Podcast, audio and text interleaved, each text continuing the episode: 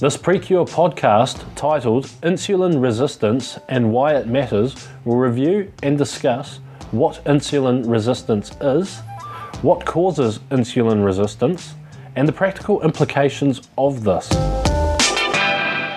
Right, we're here talking about insulin resistance today. So, Grant, let's crack into it. What is insulin resistance? So I think we've already learnt that we've got this hormone insulin, and it's just the critical part of how we manage and use our energy up. And um, sometimes it gets a bit dysregulated, so we become what we call insulin resistant. In other words, um, when you eat some carbohydrate, because that's the main thing that affects insulin, protein does a bit, fat not at all, then you get insulin going up for much longer and being high as well. And so that insulin resistance results in a thing called, um, wait for it, long word, hyperinsulinemia. This is the way medicine works, of course. You can't just go high insulin. You've got to turn it into some sort of emia. So it's hyperinsulinemia. Because high insulin turns off uh, fat burning, starts storing nutrients, um, and interferes with other hunger hormones to make you downregulate how active you are and still feel hungry, then you've got a real issue, haven't you? Oh, um, especially if, you, if you've gone the hundred, if you've gone the food pyramid and you're eating a high carb, low fat diet and you're insulin resistant, you can see there will be trouble brewing. There'll be trouble brewing or there'll be trouble actually happening, right? So you've got um, So we'll move on to that. And what causes this? So what are the things that can actually cause you to become insulin resistant? Because Well, there's a whole bunch of things. So let's start with stress. So let's just go through the biology of each one of these. So stress and insulin resistant. There's two things that happen there.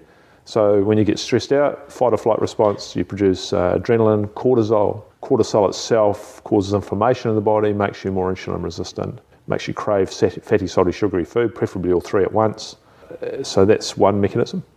Um, and you can see the use of that, right? You've had you've been stressed Yeah. out, Paleolithic human, lasted a couple of minutes. You want to have the biology to drive you to want to repair yourself and eat more. The exact same process actually happens in the gut. I think we talked about this in an earlier podcast. That tight junctions open up in the intestinal cells, and these lipopolysaccharides seep through into the system. Again, it's inflammatory, causes insulin resistance. Again, it's just another way of getting the human to think about getting more energy in and fixing up any damage. And we're finding in today's society that we are being stressed, but the stress is lasting for a longer, prolonged phase. So, like university can be one. Yeah, uh, all those of us working at universities. Yeah. Yeah, or actually most jobs or Yeah. a, lot- of nine, stuff. Nine to fives, yeah, Yeah, yeah, yeah. nine to five. Shift Yeah. workers, we, we, we talk Yeah. about that, and Yeah. that. That should go on to poor sleep. Yeah. So the stress can lead on to the poor sleep. And Yep. So, so, so that so I think poor sleep probably has almost the same mechanisms for um, insulin resistance as stress, gut permeability that we talked about, uh, cortisol coming down, and we know our kids are sleeping less than they used to. We're sleeping less than we used to. Shift work destroys virtually every known medical health parameter. You know, an appropriate time to go to bed is when it starts to get dark. Appropriate time to wake up might be when it gets light. That might vary seasonally. That's we've lost that ability. So really, you should just turn your phone off or mute it on silent. Kids, leave your phone on the bench top. Yeah, parents confiscate your kids' phones at bedtime, or preferably an hour before at least. So then we get into this other debate of the too much exercise, too little exercise. So where's the common ground that we need to? Well, too, too much exercise produces excess cortisol. It's adrenal fatigue. You become inflamed. Uh, for much the same reason as too much stress and too much sleep. You know, too much exercise is too much stress. Um, because exercise only helps you when it creates some inflammation and you improve and get better from it. So, you know, not possibly a major public health problem, too much exercise, but you will see individuals from time to time that are really trying to get in shape or suffering problems. They've got, you know, basically what's described as adrenal fatigue. They've exercised too much and they can't get themselves healthy. So it's almost like the, the theory of, of Goldilocks and the three bears. The porridge is too hot, the porridge is too cold, but this porridge is just right. Yeah, Theory that we're yeah. So, to too, find. because to little exercises is, is Yeah. for other reasons causes weight gain through another enzyme, lipoprotein lipase getting dysregulated, and um, glucose doesn't go the normal route. So you know, humans are made to move. You're right in the middle, not too much, Yeah. not, not enough, and and about right. That medium temperature porridge is actually a reasonable amount of activity. Oh, it's quite tasty. so, so moving on, we, we're talking about more of our social environments. So we're talking about smoking. So smoking, we talked about in the previous podcast from memory, um, but that can also have a, a factor into insulin resistance. Well, smoking just is inflammatory, Yeah. um, amongst other poisonous things in it. But you know, it'll affect the cells and make you less responsive to glucose. So there's, um, as well, I guess, a bunch of other poisons in the environment. I mean, you just think of inhaling tobacco smoke as inhaling poison, uh, but you get exposed to other pollution, you know, heavy metals, uh, various other things that humans weren't designed to take on the way some modern humans and some modern environments do. And again, that just causes insulin resistance. So too much sun, too little sun. Where we? Where, Yeah, well, it's, it's an interesting debate. I guess um, just in the context of insulin resistance, um, obviously you get sunburn. That's bad for a bunch of other reasons, but it's also inflammatory and make you insulin resistant. Um, so don't do that. But I think probably much more important um, from a sort of public health point of view is um, not getting enough sun either. Again, the middle porridge of the three beers is that uh, humans need sunlight, particularly the sunlight at the height of the day, um, to generate a vitamin. Well, it's actually not a vitamin, it's called vitamin D, but it's actually a hormone that's uh, critical for glucose transport across cells. Without that, you're insulin resistant. And just the seasonal variation of that might have helped us gain weight in the winter and keep that weight on uh, and be leaner in the summer, as possibly. Um, and also, I think just people forget that humans started black and turned white um, because the whiter you are, uh, the more easily you can generate vitamin D. Um, and it was that important for survival as we moved away from humans moved away from the equator. people who are listening and they might be thinking that the whole genes debate and ethnicity could that have a factor to Yeah, yeah. So, so, so exactly the same meal. I mean, this is the point with insulin resistance, isn't it? It's exa- exactly the same meal has a completely different effect on the hormonal profile of insulin and therefore how hungry you feel, depending on how insulin resistant you are. So we're talking about a whole bunch of factors that by themselves affect how insulin sensitive you are, but between people it varies massively as well. So, you know, there's a group of people, um, I'm thinking more of the sort of Japanese, who down the carbs and well, there's just a it's just a group. It's an eth, it's an ethnicity or a phenotype of humans, if you want to talk in those terms, that have had a long exposure to carbohydrate and process it quite well, and are less prone, prone to becoming insulin resistant. Um, in our part of the world, then we've got a large number of people from the South Pacific who seem to be the exact opposite of that, and perhaps it's because they had seasonal variations in food supply from things like cyclone and all the food disappearing where it was a real advantage to become more insulin resistant and therefore put on weight more easily when food was available. So who you are will affect how your hormonal response goes to food. And you get this sort of discussion about people, it's like, well, you know, so and so can eat anything and stay in shape, and I just look at the food and that's, you know, look at, I turn to, turn to fat. You know, obviously, that's, they're obviously more than looking at it, but the, uh, thing is there that that's what's those variations in their insulin sensitivity. and that, does that um, increase with age Yeah, well, it's hard to know, isn't it? Because you know most of the things we're talking about are also modern life, and the more exposure you get to modern life, maybe the more insulin resistant you get. But I, I think um, on top of that, actually, the older we get, um, the more insulin resistant we get. So this is, you know, I think why people will have to adjust their diets a little bit as they get older, and younger people will get away with a range of macronutrients, but perhaps a degree of carbohydrate restriction is going to be more necessary, um, and how you treat yourself with stress and those sorts of things is going to be more important as you get older. So now we're going on to about the foods, and we look at the high sugar diets um, and the effects that that can have and, and the inflammatory responses.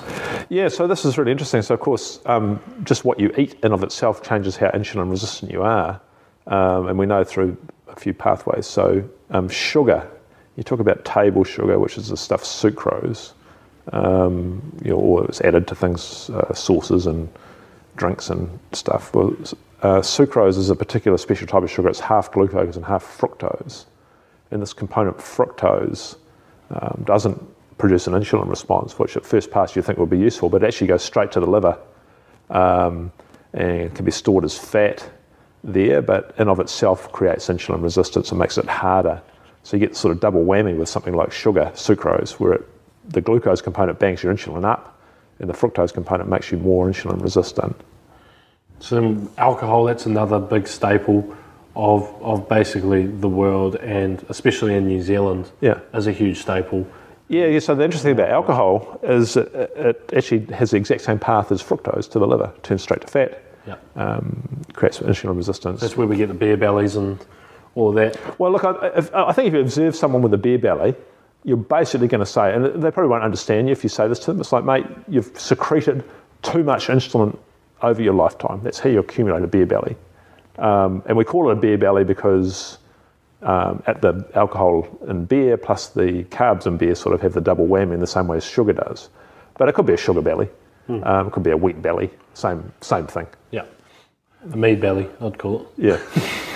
So uh, low fibre, I heard that can have a have a response on the old. Well, the more processed the carbs are, the more they're going to uh, just affect some of the other those incretin hormones we talked about, and therefore you're going to be more insulin resistant. And uh, there's just a, a more complex thing. I don't think we need to get into all of that now, but Yeah. yeah, processed carbs in general are, Yeah. are bad news.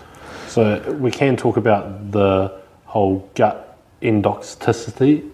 I think I've said that right. I'm not I'm not 100. percent Uh, gut, It's a long no, one. no, gut, gut endotoxicity. So I think that's what we're talking about with stress is that um, as the gut opens up and lets stuff through, then we mount an immune response to that. Uh, Immune response is inflammatory. Inflam- infl- inflammation equals insulin resistance. So um, poor gut health, poor gut microbes, you know, things like excessive courses of antibiotics, uh, uh, you know, end up supporting the uh, wrong gut bacteria.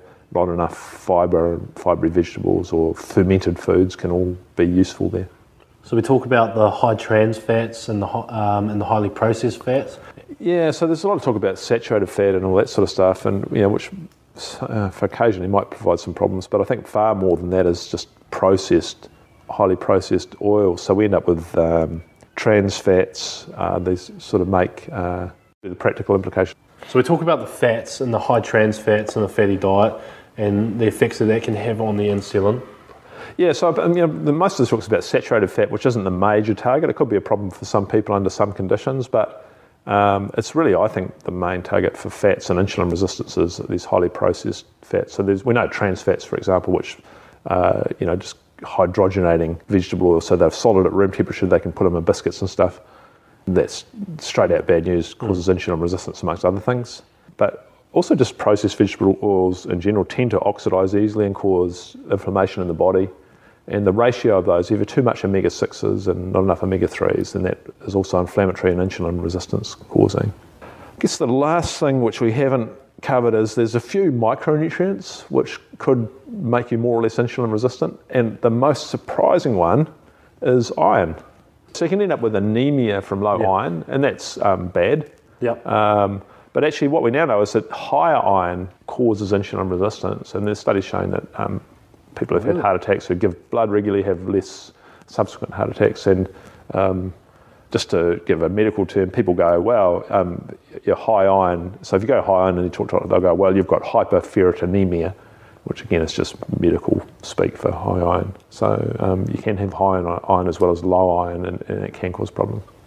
So just uh, talking to our Tom, Joe, and Sally, just out on the street, what does this all mean to them, and what are the what are the actual practical things that people can apply? Yeah, I think there's a few things, and uh, one's a little bit theoretical to start with, but let's just talk about that now, and get it out of the way, because I think it's a common thing. It's like, well, um, you know, people talk about blue zones, places in the world where people live a long time with a healthy life. Um, and I think the first thing to say about those, those are absent of all of these factors that cause insulin resistance. These are moderate to lower stress environments. They have exercise, they have fruit and veg, less processed food, they get a decent night's sleep, um, they get enough sun, um, they're not inhaling poisons, um, all those sorts of things. So um, modern life is this whole list of things that, we, that causes insulin resistance. So in order to have a great, long, healthy life, then we need to be working on all of those things from stress to sleep to diet to exercise. That's a healthy lifestyle. Um, the world's not perfect. Uh, we don't live in these blue zones and we often can't manage those. In the case of insulin resistance, severe insulin resistance, then the obvious first workaround is to restrict the amount of carbohydrate you take in because it helps reduce insulin load, and that in of itself is a major problem. Uh, it doesn't entirely lift, let you off the hook. Um, we still need to sort the rest of it out, but um, you know, that's a sort of initial workaround that I would say. If you're, if you're highly insulin resistant, um, uh, you're metabolically unwell, uh, reduce your sugar and starch um, as your primary target, but that doesn't let you off sorting the whole list of lifestyle things and what that does for you.